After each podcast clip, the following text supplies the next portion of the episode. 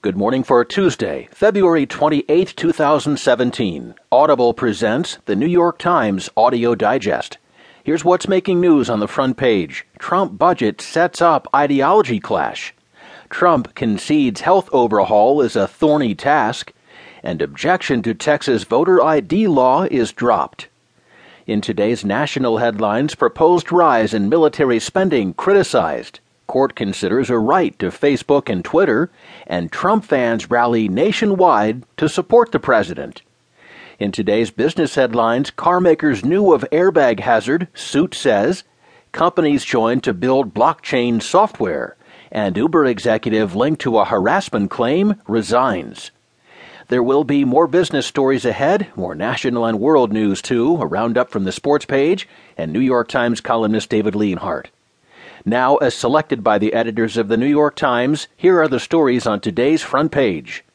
Michael Shear and Jennifer Steinhauer have the top story from Washington. Trump budget sets up ideology clash.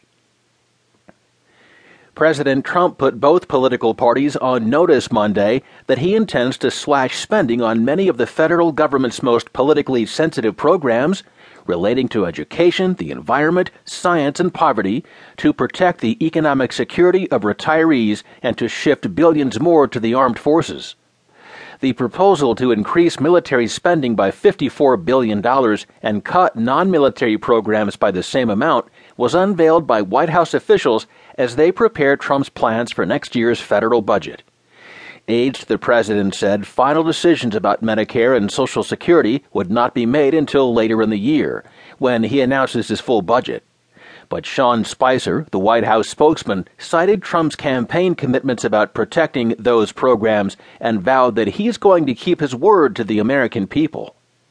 In effect, Trump appears determined to take sides in a generational struggle between older, sicker Americans who depend on the entitlement programs and their younger, poorer counterparts whose livelihoods are shaped by the domestic programs likely to see steep cuts.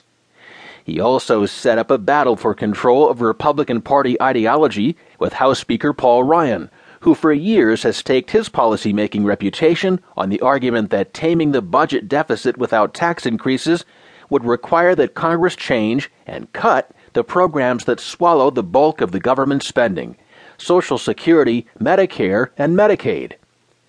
I don't know how you take $54 billion out without wholesale taking out entire departments, said Bill Hoagland, a longtime Republican budget aide in the Senate and now a senior vice president at the Bipartisan Policy Center. You need to control it in the area of the entitlement programs, which he's taken off the table.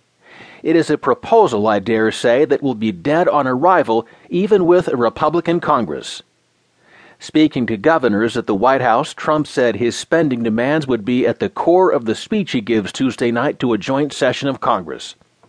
This budget follows through on my promise to keep America safe, Trump said, calling it a public safety and national security budget that will send a message to the world in these dangerous times of American strength security, and resolve. In the first part of the speech, Trump will recount promises made and promises kept, said the aides, who requested anonymity during a briefing with reporters. The rest of the speech will focus on how Trump will help people with their problems and how he intends to protect the nation. Trump's budget proposals, which were short on detail but are said to exempt not just Medicare and Social Security but also veterans benefits and law enforcement efforts, would trigger deep reductions in federal programs that touch millions of lives.